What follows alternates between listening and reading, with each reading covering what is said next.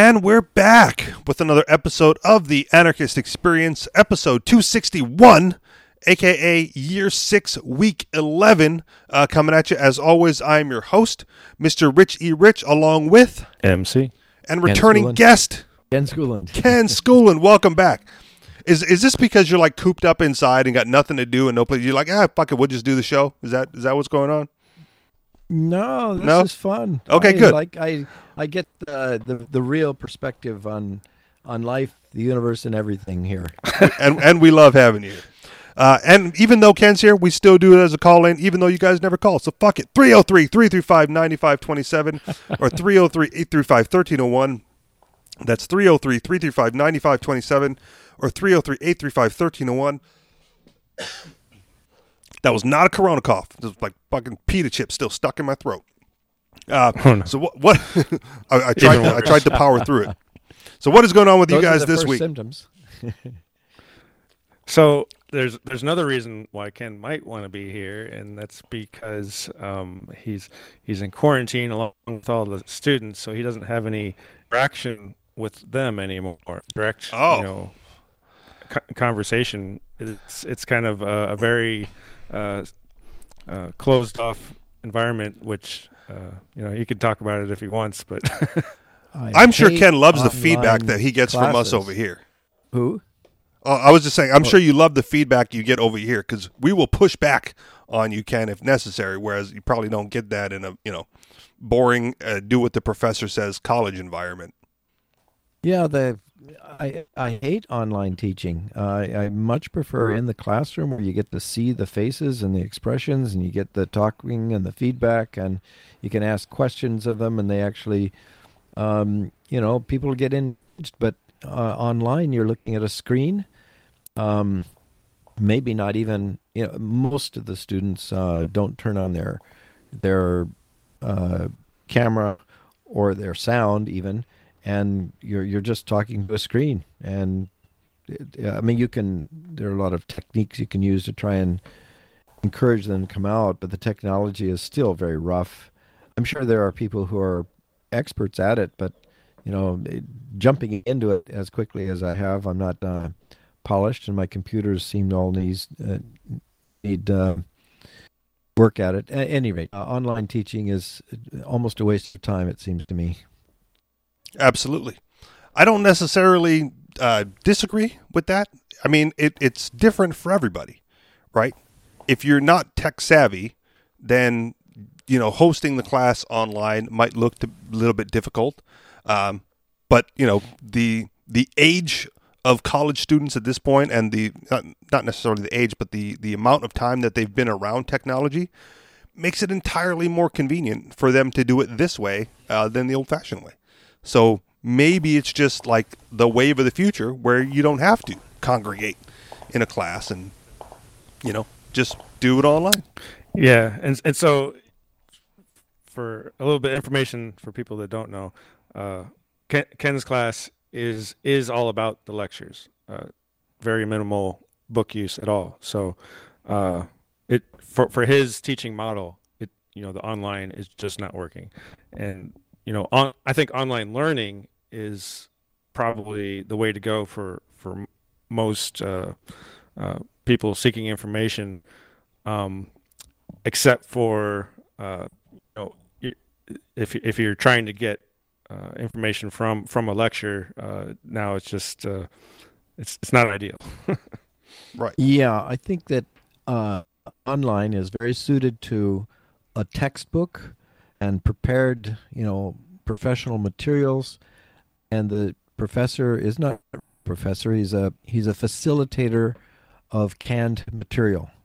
And I I much prefer the concept of a professor as being a uh, an intellect that is uh, unique and has different uh, ideas on the world and isn't just regurgitating uh, what is the of the standard textbook.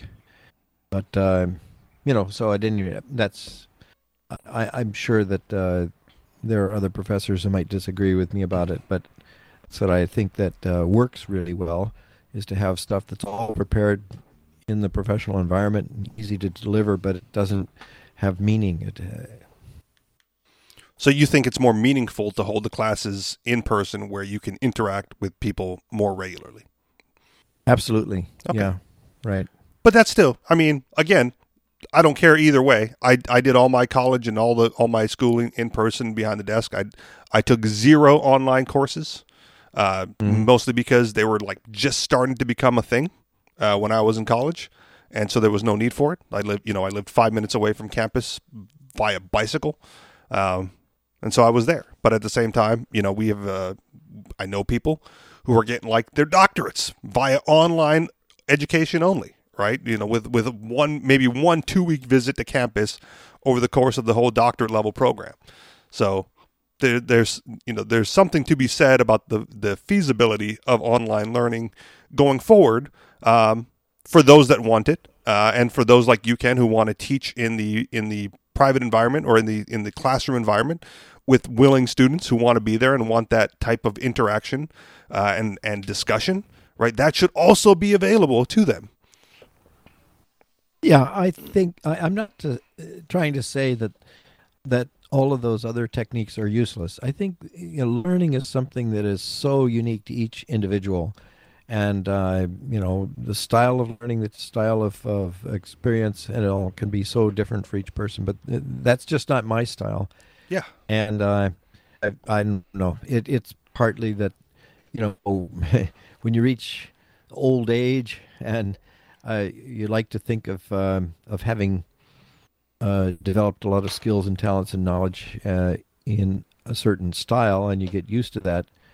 Um, I'm not saying that younger people who are more adept at the technological world can't uh, benefit enormously by that. It's just that it's not my style. I don't like it. Yeah, and some of them probably benefit from your style, right? There's there there's probably students out there who learn better in a classroom setting, learn better with the you know discussions and interactions, get the hands-on experience, right? That are now missing out because they're not even allowed to to educate themselves in that manner. Right. If you if you wanted to, Yeah. even if you wanted to pay for classroom setting, uh, you are now prevented from doing so.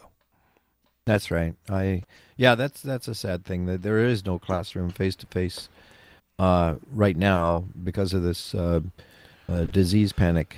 Uh, but hopefully, I'm I'm hopeful that that uh, it'll all be past us by fall, and that we'll be back in in style. That uh, we won't go back uh, to this. Um, but uh, you know, I, who knows? I mean, if you had a crystal ball, you might be able to say, as there are Yeah. some people who are saying, well, the whole world has changed now. It's going to be adapting to this new six foot distance from every person, and uh, you know, but I don't, I don't think it's going on that long that people will lose the familiar human touch. I don't mean to put you on the spot, Ken, but do you have do you have any uh, credible, viable, sourceable evidence to support the claim that you think this is going to be over by fall? Only because the more I read about it, the more I hear about it, the more I interact with people, uh, the more pessimistic I become that uh, normalcy is in the uh, near future.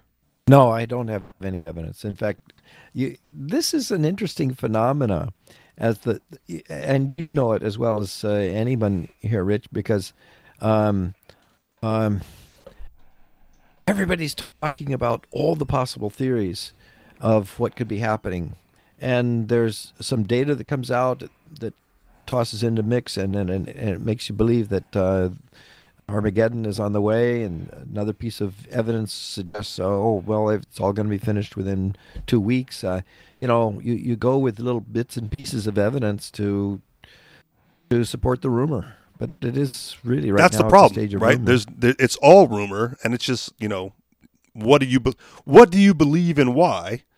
Um, and whereas you know, personally, I believe that we should have freedom to do whatever the fuck we want, right? And if and if you don't feel comfortable with that, well, then you do whatever the fuck you want over there, six feet away from us, who are doing whatever the fuck we want, where we happen to be standing. Uh, and that'd be fine, right? Like I don't I don't understand even within libertarian communities uh, why the why freedom is not still the answer, right? Why why Yeah. under this pandemic uh, crisis situation why Yeah, of course businesses need to be shut down. Of course people need to be quarantined at home. Right? Why? Why not why not just let freedom of association stand? And if you don't want to associate with certain people, d- don't. And if you don't want to shop at certain places, you know, be, because of the, their procedures, don't. You know, take your business elsewhere. Let the market decide. Uh, I went to. Uh, oh man, did we talk about this last week? I went to Trader Joe's. Did you do you guys remember me telling this story at all? Can't remember if it was just Uh, if it was on air or not. I No? don't recall. Okay. So I got I got, you know, I got the the list, the shopping list to head over to Trader Joe's um last sometime last week. I don't remember exactly what day it was uh anymore. But I got, you know, the, the you know, the M1 M M wanted some stuff. So out I went because she's self-quarantining way more than I am. Um I don't know when the last time she saw the sun. Uh but, you know, so she goes like I need I need things from the supermarket. All right, I'm, I stop off on my way home from work or whatever. I'll go out and get it. Um, so I get to Trader Joe's, and this particular Trader Joe's, there's like there's there's an employee who is either very exuberant about his job or mentally handicapped, and I don't want to call him out on either one. Um, but he's you know he's like the cart getter. So usually like you're walking up to Trader Joe's and he just like calls out from a distance, "Hey, you need a cart!" And then he just pushes it across the parking lot, and then you catch it. Right? Like he's a fun guy. Uh, so I'm walking to Trader Joe's, and he's pushing the cart, and I clap like, "Hey, over here! I need a cart." He goes, "No, I can't do it. I got to good, good sanitized, clean." So I tried to follow him into the store to grab, you know, where the sanitizer cleaning cart was, and like, "No, you can't come in. There's a line. There's a queue. There's a queue outside." Um, obviously, I'm missing all the fucking protocols here. Uh, but it's a private establishment, right? So I, I, I fall in line and I follow the protocols because I, I have a list. I need to I need to come home with the list. Uh, so they're only letting you know they're they're sanitizing all the carts right outside the door. Oh, now I'm getting an echo. Where'd that come from? Sorry. Okay. Uh, they're sanitizing all the carts outside the door. So I, you know, I wait my turn. I grab the cart. It's all wiped down. I go ahead. I do my shopping, and then I go to checkout. And there's like there's a, a a line on the floor, like a blue X, like you may not cross this line.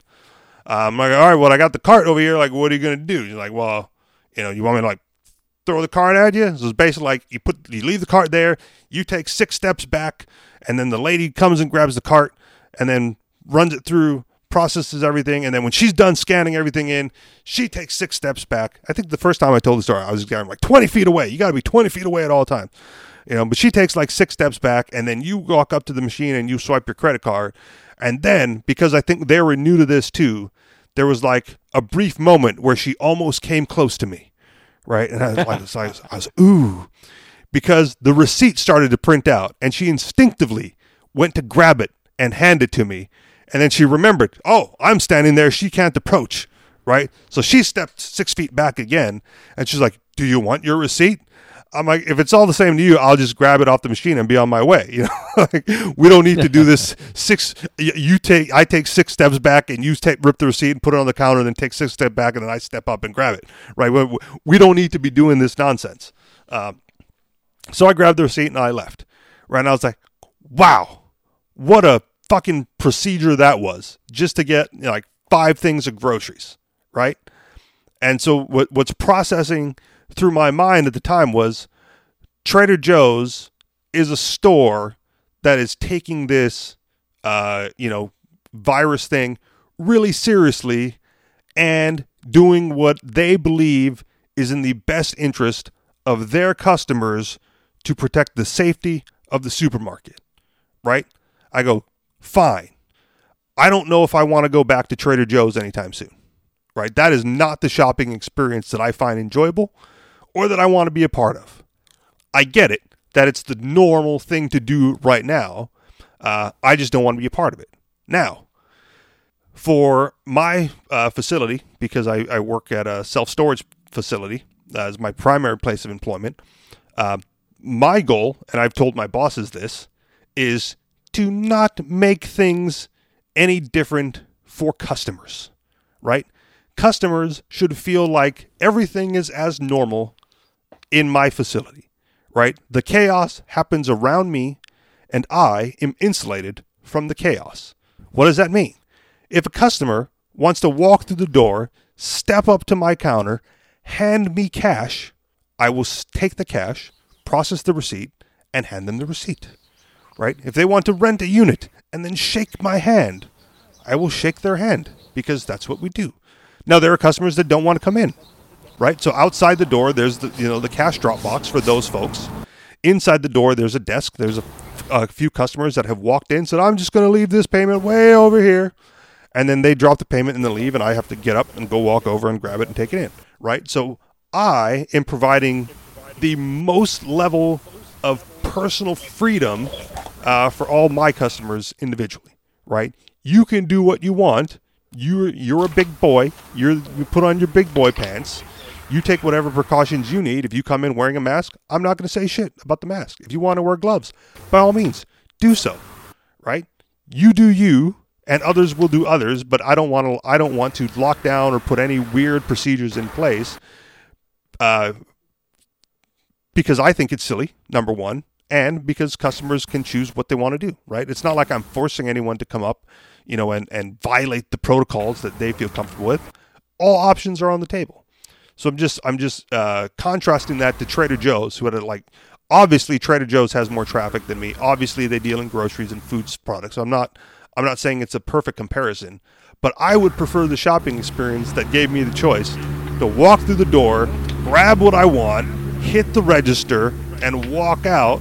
You know, without without a whole bunch of hoopla and hoops to jump through and new protocols and procedures in place. That's just me. Uh, but it's amazing how many people are calling for like that to be the new norm by force, by mandate, you know, by by rule of law, if you will. And that's the, the most frustrating thing going on right now.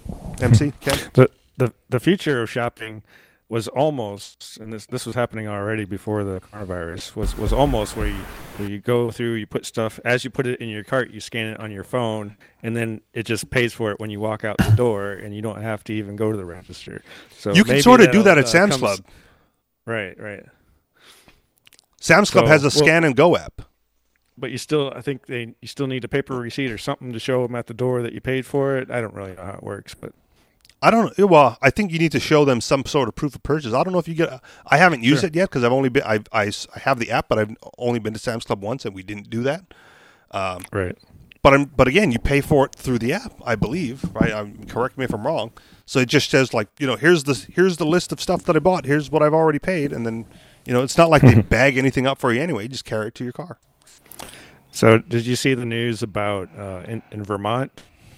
They uh, they they told the stores that they can only sell things that are essential, and so things like seeds, uh, you know, to, to plant Yeah. corn, uh, were were not essential. So, Vegetable Like, seeds know- not essential, right? The, how, how would you how would you as as, as a government how do, how do you determine what is essential or what isn't or if you're a store how do you determine like is it it's, it's so arbitrary like I, I saw a meme the other day that I really liked and it said uh, well what jobs are essential well any job that puts food on the table is essential for that person in their individual life, it's absolutely Right. essential. exactly yeah and so I think you know yeah I don't want to get into the negative territory right now but uh, Oh, get into it. Let's fucking get it out. No, I I just think we're heading off a cliff, and uh, when you know when when people do start getting hungry, of course everybody's been trying to buy and hoard food, um, but you know that's not going to last forever, and uh, it's it's definitely not a satisfying way way to live either. Um, you know, people like being able to enter the market to get what they want and uh, but if they don't have any money or a way to get it or uh, if they don't have a, a, a job to go to um, it can yeah i think it's i think it's going to turn out well definitely much worse than the 2008 crash uh, i saw some information about uh, uh, ho- housing in Hawaii it hasn't been affected yet, but I don't I don't know how they can say that. Um, I think you know prices for housing are gonna get cut in half at least, and uh, yeah, it's that's not even the worst of it, you know. so Right.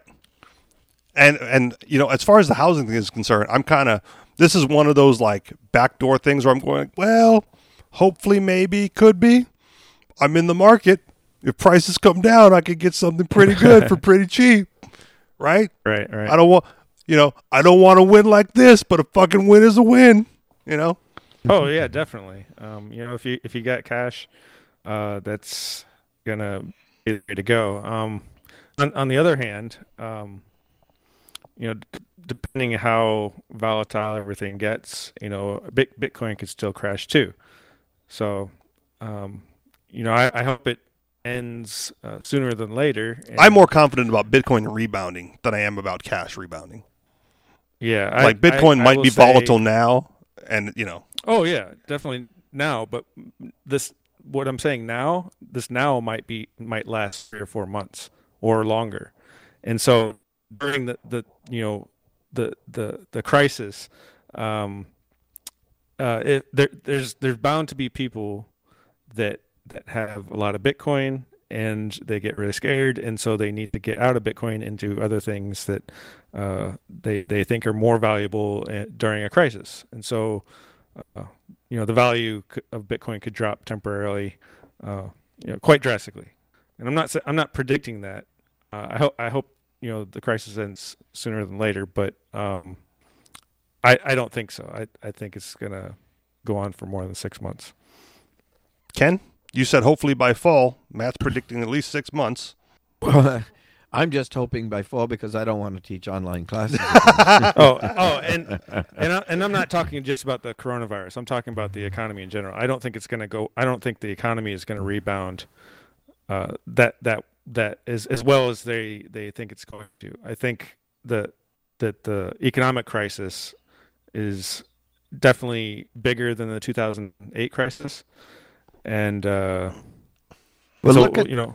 Look at the incentives that they have put in place. They've been, I mean, if they weren't intervening with all these bailouts and rescues, there'd be a strong incentive on everyone's part to get back into normal shape as quickly as possible. But now, I don't think there, you know, that's going to be the case because people will say, well, gee, I can stay home and I can still get the same pay. I don't have to pay on my mortgage. The government's told me, told the bank that they have to put off on my my payments. I mean, They know the bill becomes these- due, though, right? Like, is is anyone out there really thinking that they're not going to have to pay? Well, temporarily. Well, yeah, temporarily, but the fucking bill becomes due. You have to pay eventually. Uh, I bet it's going to be somebody else who will pay. that that's the assumption in people's minds that it's not me who's going to who's going to pay for this. I'm going to take mine now. I mean, that's the same thing whether you're a hotshot uh, corporate executive or guy on the bottom line. These uh, uh, they're assuming that these government programs are to rescue them at somebody else's expense. Okay. If that's and the the, case, and the, the, someone else's expense is so invisible, so distant down the line that they figure, well, you know, it, it's not going to be me. if that's the case, isn't the proper incentive then uh, to get as much of what you can now so that you have some for later? Right? Like if, if they're handing out all this bailout money, should you not be grasping at as many dollars as you can, if for nothing more than to, you know, to buy things that hold their value better so when the collapse Like, comes, that's- you have something That's kind of why. That's why I'm kind of saying you know stocks and gold and uh, Bitcoin still have a long a long way down, possibly. Go on. That's pr- pretty much it. Uh, you know, the uh, it, it Because you think like people are going to be the- selling out of those to get into the dollar? Of course, Yeah. Okay. There's because because there's well, there's a lot less economic activity going on, and and people are still afraid, so they're uh, they're really it's going to be people trying to get the, you know the things that that are really valuable, and um, for for example, I don't know. uh, Well, what what is okay? So let's throw that question out. What is really valuable then? If if not Well- if not gold, silver, Bitcoin, whatever, what would you what would you move your money into as you know the potential dollar collapses? or as the dollar potentially collapses? Well, a dollar collapse would be in, inflation. A dollar strengthening is deflation. So I still think we're ha- have yet to find the, the bottom of the market and the absolute value of the dollar. So yeah, I think um, we're we're still potentially ha- have to find out what the bottom is, and uh,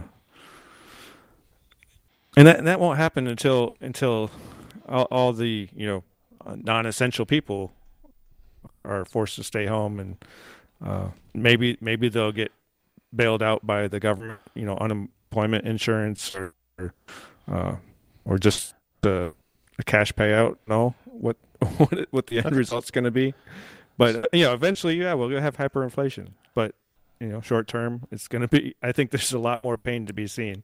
Okay. So let From me the let- government's perspective, uh, the well-being of the economy is just the money, not what you produce True. in the economy. So, you know, they've if if they've incapacitated the productive sector, um, and just handed everybody more money, oh, to, to, to cover your bills. Well, I think it it has to lead to inflation because It will. there'd It be will. less and less produced. I'm glad fi- someone finally said it. Thank you, Ken. That was that was going to be my next question, since you know since you since you're the economics professor, right? You have all of these people staying at home, right? You have, you have factories shut down, everything shut down, stores shut down, restaurants shut down. You know, all all these non-essential people staying at home. That's that's less production in the economy right? Then they pump in four, two, six, eight trillion dollars of you know money into thin air, chasing fewer goods. Doesn't that mean prices go up? And yes, that's the. I'm sorry. Uh, that's the quantity Uh-oh. theory of money, which is so uh, pervasive throughout the history of um, of uh, money inflation and debasement of currencies. That's what they they've always done throughout history. What puzzled me was the last one in the Great Recession when they printed up uh, three trillion dollars uh, additional money, and um, and we had so little inflation. Well, And the if you if you look at where the inflation went, it went into the stock market. It went into well Bitcoin, but that's not really True. fair. True. Uh, it did go into gold. Um, it did go into you know other things. So housing um, prices. Uh, ho- well, again. housing. Yeah, anything anything that the that the money could go into, it went into. Mhm. Uh, uh, Um, education for sure. Mhm. So there, there's like there's two things at work here uh, when it comes to like the actual economics of it. So it's, it's hard to figure out where the final the final you know stone will land, right? But you have you have the forced closing of of production. So there's less supply of goods overall, right at the macro level because who wants to figure out that shit on the micro level? Uh, but with everyone out of work, right? Doesn't demand go down as well? So shouldn't prices start to fall uh, on the goods that are being, you know, that are still in production as demand lessens for those goods? Yeah, but and of course, uh, if the demand is falling because and there's less being produced, um, you have less wealth, less. You know, you you have a declining uh, economy. I mean, you know, in other words, your your amount of wealth per person is certainly less. Sure. You're enjoying a lot less. And, but and that's just on the personal level, right? I mean, that's that's Yeah. everyone going like, okay, we're now, you know, second world, not quite third world, maybe country as far as you know wealth is concerned, because everyone's standard of living is an impact is impacted, right? You have less disposable income to go around, regardless of what they're doing with the money supply, right? You know, the the the, uh, the market will find a way to figure out what the price should be. Uh, and if all of a sudden there's a whole bunch of money floating around for you know the same amount of goods or less goods in, in most areas, right? The price will reflect that. Uh, and there's already people coming out with the twelve hundred dollars, going like, "Wow, twelve hundred dollars! I guess if you live in Arkansas, that's great. But if you live in San Francisco, what are you going to buy with that? Like a loaf of bread? You know? So e- even in two Or you different, buy a train train ticket out of town and go to Arkansas. you would think, no, no, but go ahead, Ken. The absolute certainty of any inflation, and this is a big one, is a redistribution of wealth. And it almost always goes from I'd say uh, lower income people to higher income people, but especially to the government, because it's people who will lose will people who are on a, a fixed income or have savings or pension or have loaned their money to somebody else to be paid back at a future time, which is what savings are. And people who count on a money based economy are going to be losing because that money is going to lose its purchasing power. But the people who will gain, I mean, that, that wealth doesn't disappear, it just transfers to those who are holding um, um, a quantity of fixed value that you that that everyone wants to hold during times of inflation gold land real estate um, Stuff uh, that only debt. wealthy people can afford right now. That that's right because they don't need the cash to buy the food, clothing, and shelter. They have extra money to put aside in things. But note the biggest holder of debt, of gold, of land, and uh, foreign currencies. That's the government, and they get print the money and spend it first before the prices go up. It's a tremendous wealth. I mean, this is this is what's bizarre. The Democrats and Republicans all say they're out there helping the little man. That's for popularity, uh, you know, uh, in the public opinion polls. But the actual effect of it is going to be a tremendous transfer of wealth from the lowest income people who are going to lose their jobs and lose their purchasing power, and to people who have um, these assets. But the biggest winner is the government in every country of the world. They're going to be the and and they're already talking about how they're going to use this to ex- exercise even more power over everybody. I mean, so I, I see this like every war. They they say this fighting the the virus is is a war. Yeah, and governments always grow enormously during war, and they never go back to the level they were before. Their level of spending and control always doubles um, after the war from what it was before the war. So here's a here's a puzzling question then, because this is this is where there's uh, now a new schism uh, in the in the liberty community, at least here, right? How do you effectively protest against this nonsense while remaining safe if you are concerned about the actual health threat? Explain, please. Um, Well, if you're if you're concerned about the actual health threat, uh, the best thing you can do is is isolate yourself. I don't believe the six feet uh, separation is going to do jack. it's it's a you know we we had we talked to a guy two days ago uh, that he's an expert in the the predicting the, the the models for the trends for the coronavirus Okay. And he was explaining how the the virus can basically float around in the air for hours. Uh, Okay. So, uh, a lot of this, you know, recommendations for how people should uh, interact in public places uh, is it's uh, wh- what do you call- it's it's nonsense. It's faith based. Like, Okay. I mean, they they have to. People have to take advice from somebody what to do, right? And so the Do they? the- Because you can just do whatever the fuck you want, right? Well, no, Like, I mean that's- that's true, but they're they're they're trying to improve their their odds. Um, sure. but um, I don't. But no, but they don't really understand how how it works or how it transmits or you know how viral it really is. So Okay. So let, let me give So you I- two examples. Oh, go ahead. Finish. no, it's it's fine. I was gonna Okay. com- make a comparison to the flu. Um, I, I think eventually everybody's gonna get this. Of course, if you isolate yourself uh, 100% of the time, you won't contract the flu from anybody. Yeah. But what fun But, is you know, that? it's, isn't, isn't it, uh, uh, uh, for example, isn't exposure to di- to disease uh, helps you build uh, an immunity down the road? Like if it for doesn't, example, if it doesn't the- kill you, yes. well, yeah, that's right, that's right. That's a Well, big part. Western cultures, before they came into contact with the Polynesians and the Indians and so on, uh, had lots and lots of disease, and within their family strain, you know, there were people who died of the Black Plague, people who died of, of lots of things, but those who survived uh, built greater and greater immunities. So that then, when they encountered a culture that hadn't been exposed to these things, the culture, ninety percent of the Hawaiians, for example, were wiped out by disease. And um, okay, there were ten percent that then survived, and now they're okay. But I mean, are we talking about the same kind of phenomena um, today? That that exposure to uh, the elements is a healthy thing in the long run. If you keep trying to isolate yourself and using your hand sanitizers to prevent yourself from ever having exposure, do you then just put off the time that you're going Yeah. to be more vulnerable later? So, So- I, I think the the truth about the coronavirus is is that what they're trying to do is slow it down so they can increase the amount of uh, uh, av- available medicine and ventilators in case uh, too many people get it at the same time. Mm.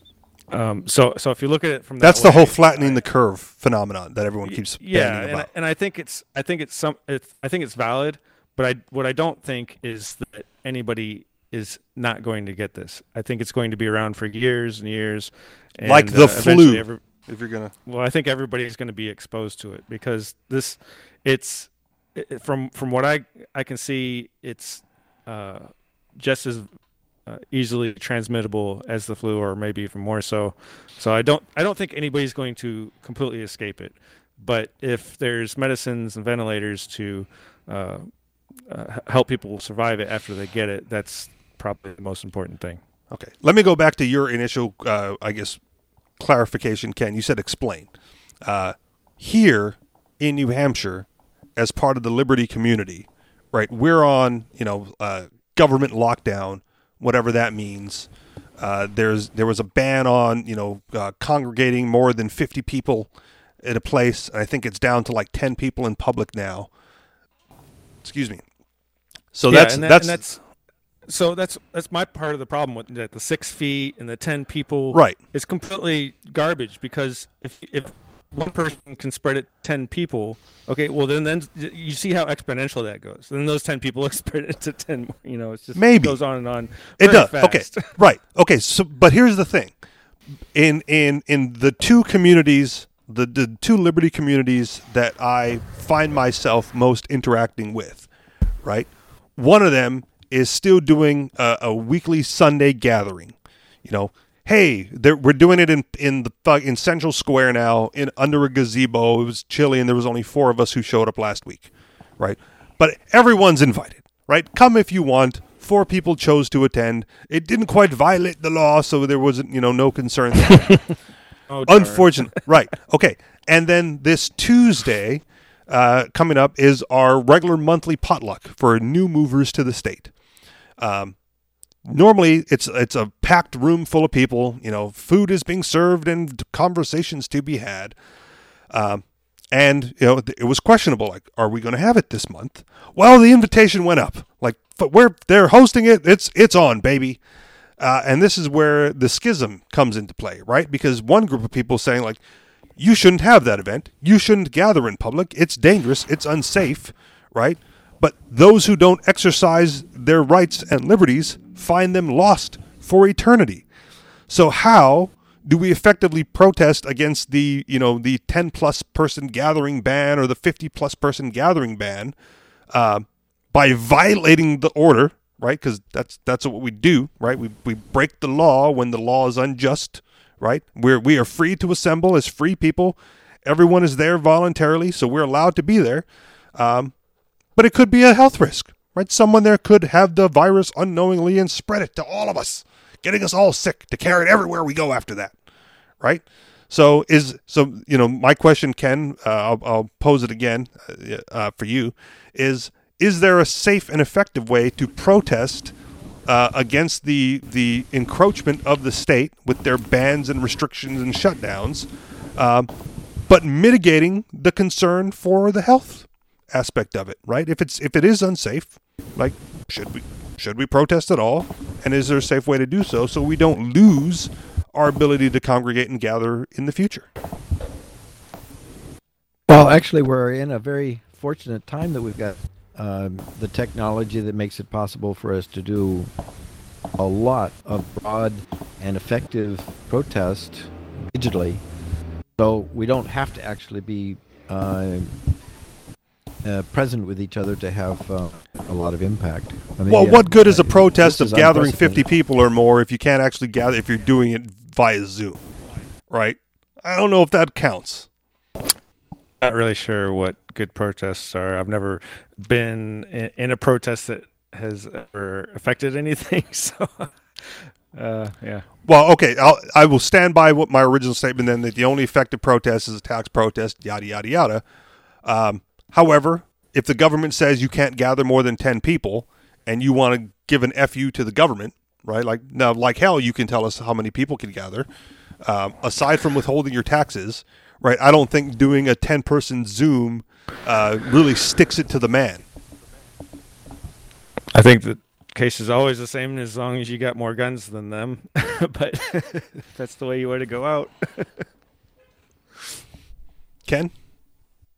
Well, yeah, I, I when I think of tyranny, I think of of the the the, the, the gross aggressions and, and violence against the individual that occurred in the 20th century pervasively.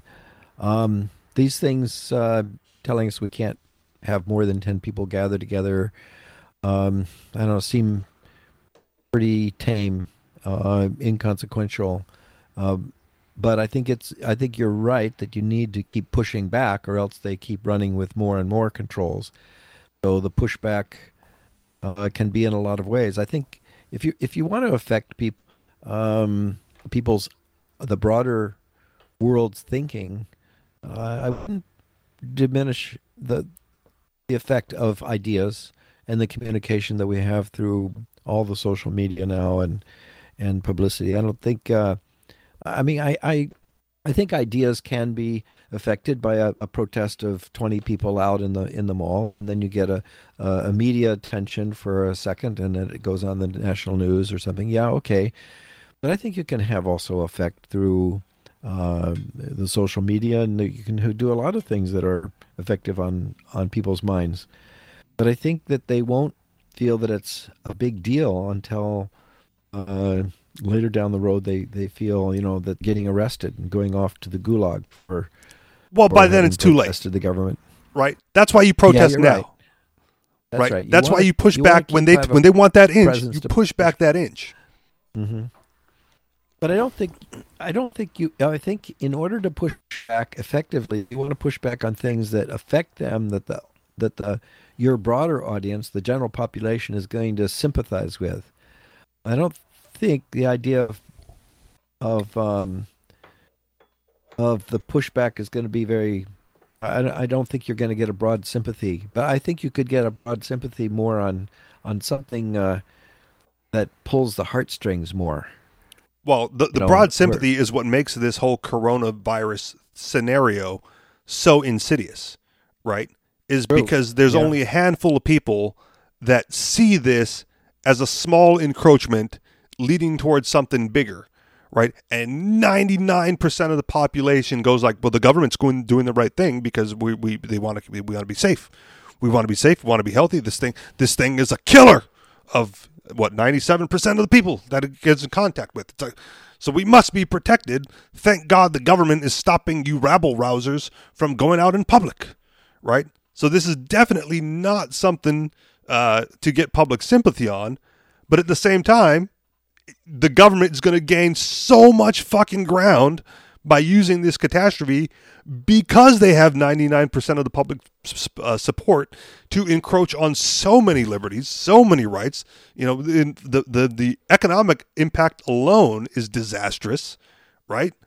The, well, maybe that's the place to get the public sympathy. When the government shuts down 10 people working in a factory producing um, uh, ventilators, uh, then you say, well, look, this is where the market actually, uh, you know, actually resolves this problem for people, and you're you're uh, criminalizing uh, good behavior. You know, I mean, behavior that's that's contributing to society, and not just the production of that, but the the the, grocery store that uh, is trying to bring uh, food into people. In other words, if you could take the case you're trying to find the case that builds popular support so you can effectively push back against the government, and then find the case that uh, that has a good, strong countermeasure. Because there are plenty of them out there where the government does things that are so stupid that are counterproductive.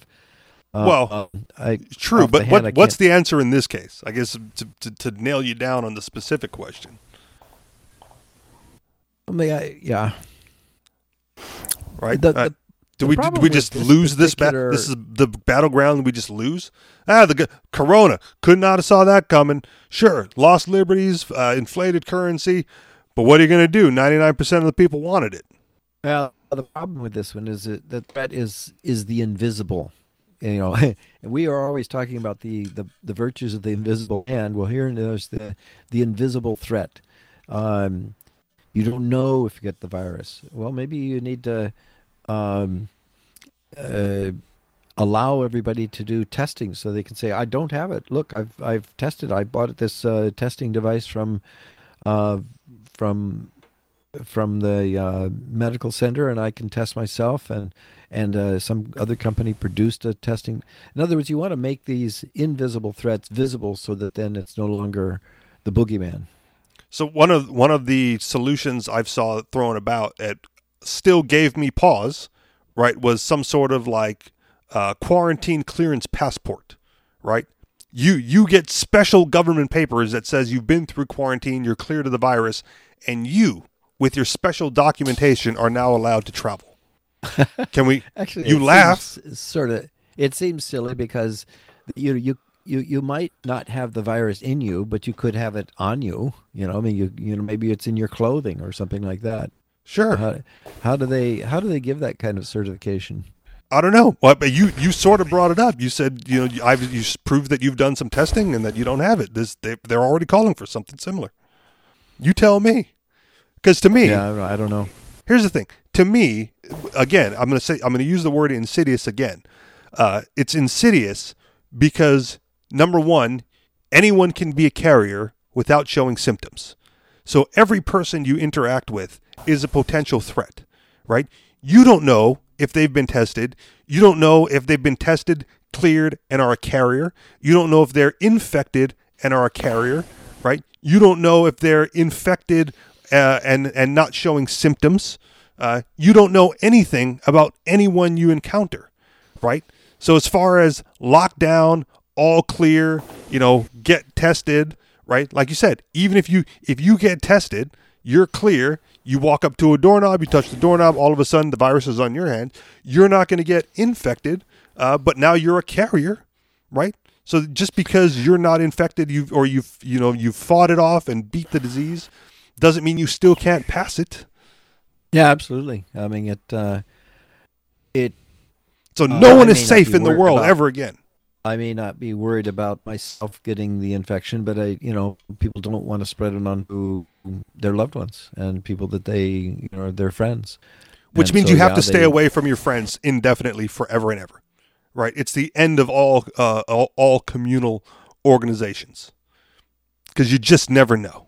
Yeah, this is a pretty insidious downside, that- but it's always it's been there. We've, I mean, there have been diseases around um, that could have affected people. I think there were a lot. There were some that were much scarier. Like Ebola was a much scarier disease than the coronavirus. Uh, Well, because it was evident when you had the- it, right? Like when you got it, it was Well, very, it very was- clear. and it was a very horrendous, suffering-filled, painful uh, death, and the inst- the uh, the chances of dying were, I guess, fairly fairly high because they didn't have any kind of remedy to it. Right. But that's that, again, that's what I'm saying. That that was that was very open, very clear. You could be like, "Nope, not going near that dude because they look like they're about to die." Whereas the coronavirus, you walk, you know, the, the, uh, again, I'll use personal example. Uh, late, uh, lady came in to my facility today. She came into the office. She said, "Can I come up to the counter?" I go, "Yeah, do whatever you want." She goes, "I'm not sick. Don't worry." I'm like, "I wasn't." That's why I said, "Come up to the counter." Right? But she could have easily been a carrier. She didn't look like she was dying, right? She didn't look like she was had anything specific. She didn't look like she was exhibiting symptoms. Uh, but maybe she just got it yesterday, right? Now she carried it into the office today, right? Two weeks from now, who knows what's gonna what where her life will take her. Um, but all I know is today she infected me, right? Potentially, right? Who knows? And you won't know for you know for at least two weeks in advance. So every time you interact with a single person, you have to self quarantine for one week for two weeks. Uh, and then once your two weeks are clear, it's like, nope, not symptomatic, all clear, health. Then you can go interact with one other person, uh, you know, see what happens then. It's ridiculous. And I don't Maybe think I'm being all go- hyperbolic. that's the scenario. All go the course of of uh, normal um, popular fatigue and news fatigue. Uh, for example, the war was on everybody's mind in Afghanistan when it first broke out, and we talked about it a lot for months. And then after a couple months, it went on for years, and nobody ever talks about it. Maybe the the same thing will happen that um, uh, the public attention span will get exhausted with the topic. People will get tired of talking about it, and they'll start talking about other things, and uh, and then it will go ahead and run its course, but really really be rather insignificant. What's the possibility of that? Well, no, I, I think it's going to run its course no matter what. And I've said that uh, many times. It's just a matter of how much medication and ventilators we have, and and and keeping people alive. Um, so that that could be over in a few months or less. Uh, but what I'm more personally worried about is is more economic things. No humanity, MC. Always, always focused on the money as opposed to the human aspect of the this No, disastrous crisis. Pe- people That- now I'm being hyperbolic. Depend on money. Yeah, I know you are. Yeah. But yeah, people depend on money, and uh, like Ken said, we're we're going we're going to go through a period of massive wealth redis- redistribution, and I think most people are going to be unhappy about it. They already are, right? Like, you know, Oh, the, the no, guy- they they don't even know yet. It has it hasn't even set in yet. It's uh, Okay. like I said, when you when you start seeing housing houses selling for half off, uh, what they were the previous year, um, then you're gonna start seeing the people, you know, the the, the pro Trump people that are gonna turn anti Trump and stuff like that. okay. Yeah, it's interesting. This this whole rescue package, it's filled with these crumbs that make it look at twelve hundred dollars for each uh, uh, taxpayer and all that. That's that sounds so great. Um, but the really big bucks are going to really big players in the game. I mean, they're they're you know it'll be the airline and, and the sh- shipping companies and so on will get uh, or the banks whatever will get uh, enormous um, boost from this sort of thing. I, I think every crisis like this, they've got to have the crumbs to keep the populace thinking that they're being protected by this, and then um, those with the biggest uh, power take the greatest advantage of these things, and they So- get by with it. Are the crumbs big enough? Because I, I see a lot of pushback to that twelve hundred dollar number, and a lot of it is in comparison to what other countries are doing. Right, like, oh, America, you only get twelve hundred bucks, but in, in our beautiful Canada, right, they're paying us eighty percent of our of our regular wage just just to keep everyone paid, and because because Canadians, we know, you know that it you know it, you can't survive off just you know twelve hundred dollars. So we get we're getting a lot more. Or in uh, france or russia or whatever like they, they're paying everyone a, a larger sum and it, it keeps going and everything is taken care of just for them. Uh, you silly americans with your capitalist system only giving out twelve hundred dollars just just crumbs to the people. So I- should I should more be done? Well, I don't, I don't know, you know how much should be done. I just I just care about if if they're going to give money, they should give it to everybody equally. But uh, on another totally separate, think about this uh, in perspective. Uh, if we look at who recovered from the the last uh, banking crisis or economic crisis, whatever you want to call it, um, Iceland. Uh, one of the things they did was arrest the bankers and uh, you know not pay not pay the debt. Uh, so then and they recovered uh, the you know the quickest. Or they were the, among the first to uh, recover from economic problems. so Uh, you know, so twelve hundred dollars and all debt is wiped out then right what, No, no, whatever I you owe ken The Spanish flu was far far worse than this will ever be. I think um, It's very and yet- insensitive to call it the Spanish flu if we can't call this the Chinese virus. Yeah, yeah. okay. But then just two years later, we had uh, beginning of the Roaring Twenty, the decade of the unparalleled economic prosperity in the country.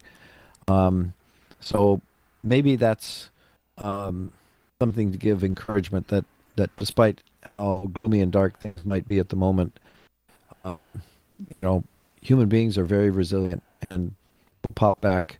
And and actually, I have to say one nice thing about the government's behavior at the end of World War One, as bad as it was to do World War One, uh, as soon as uh, Wilson was out, thank goodness, um, uh, the the new administration came in and actually cut taxes. And it was Andrew Mellon who was Secretary of the Treasury. He engineered a, a huge tax cut that was probably the biggest boost to economic um, activity in the in the country for the Roaring Twenties. So, So okay, I, I'm saying that governments may do the right thing, uh, and the Accidentally? general population, the marketplace, uh, yeah, accidentally, uh, but the the general marketplace and human beings striving to improve their condition uh, can do remarkable things uh, through the through the economy. So I'm I'm optimistic about um, uh, the ability to get out of uh, the mess. that that that would be an interesting thing, right? It, the, the people who are stuck at home, staying at home, safe at home, right? I hate that. That's bullshit, right? You're not stuck at home. You're safe at home. If I'm not allowed to leave, I'm stuck. I might be safe. I'm also fucking stuck, right? Unless I'm allowed to leave and choose to stay, I'm stuck. So I hate that. You know, say no, you're not. You're not stuck. You're safe. Um, what are those people doing? You know, and and at what point do they get bored of whatever it is they're doing? Right? You're out of work. You can't do anything. No one's hiring. There's job freezes everywhere. Right? And much, you know, much like the the uh, I'm going to compare this to like the, the homeschooling, unschooling thing for a minute. You know, the, the first couple of weeks uh, when a kid doesn't have to go to school, right? There's a lot of fucking TV watching, a lot of video game playing as they like test the boundaries of like how much they can actually not do uh, because they associate, you know, everything with school, right? Like, no, I don't. If I'm if I'm not in school, I'm gonna play video games, right? How much of that for productive people where they go like, well, I can't go to work. I'm getting my stimulus check. You know, I don't have to do anything, so I'm just I'm just lounging on the. This is a this is a vacation, right? At what point do they get out of vacation mode and go like, holy shit, I gotta I gotta find some way to make money, and then what will be the uh, the entrepreneurial and enterprising endeavors that spark uh, from the creative minds of those too bored to do nothing while sitting at home, and are they setting themselves up for that boom cycle uh, coming out of this? Ken, MC. I don't know. nice range. Well, it's it's a serious question, you know, because what? So when I broke my leg, right, it, it dawned on me after the fact, right? Like I sat around for for two months, you know, playing video games and watching movies and just you know generally being unproductive, right? D- all the while rehabbing my physical, you know, ailment. Uh, so that I could strap on a brace and get back to work, right? Like I, I was trying to get back to work as soon as possible. Um, for me, the recovery was physical, right? Um, however, after going back to work, I went, shit, I missed an opportunity, right? I could have used that time of doing, you know, fuck all uh, while sitting at home, and I could have gotten my real estate license, right? I'm not a big fan of licenses, but I could have studied for that, right? I have uh, way too many friends in real estate. Um, could have, you know, could have learned a trade, you know, while I was stuck at home. Could have done a whole bunch of things. Uh, chose not to because for me, the end in sight was just get back to work, right? Like I, you know, I worked at a restaurant, doing the movie company. Let me just get back to that, right? Didn't didn't think about changing careers. Didn't think about starting a new thing at the time. Um, but for the people stuck now, right? If if this is a long term thing and we're looking at fall or beyond, right? You're not going to get back to whatever job you had anytime soon. Uh, you're going to have to start getting creative on how to make money and how to make ends meet and buy the basic necessities because 1200 bucks isn't going to go very far. I think everyone has agreed on that. Um, so yeah, wouldn't wouldn't now be the time to expand your education, you know, your educational horizons, your your work skills so that you are valuable in whatever economy exists after the fact? Well, maybe that's why a lot of my students are still taking these classes um, online. You know, it's not not ideal, but yeah, I think that they're hoping that there's going to be an afterwards, and where they'll they'll have a degree that um, sets them up for a better career or something. Ah, but will it be worth anything? Like, will those degrees carry as much weight? Because right now, again, everyone's going like, "Oh, look at all these people with their degrees sitting at home," and it's it's the it's the blue collar, right? The minimum wage, the least valuable members of society, keeping this whole fucking thing afloat. The delivery drivers, the you know, the pizza, the burger flippers. You didn't want to pay them fifteen dollars, and now look, you are dependent upon them. well, we're always dependent upon them. That's why they exist. Yeah. But now that but now they're more valuable while the people, you know, the big bucks, the white Sure. collar, the, the, the, degree But holders the- sitting the in the upper is- office. There's going to be a whole bunch of people that were in uh, in positions that, that weren't really that valuable that are now going to want to be delivery drivers, and so the value of the delivery driver will go down. Uh, I mean, the, the Again. the, the the utility of the, the, the delivery driver is very useful, but anybody can do it. Yeah. almost. There's ten percent of the population that can't. I, I'm in that ten percent only because I don't have the required government paperwork to do it.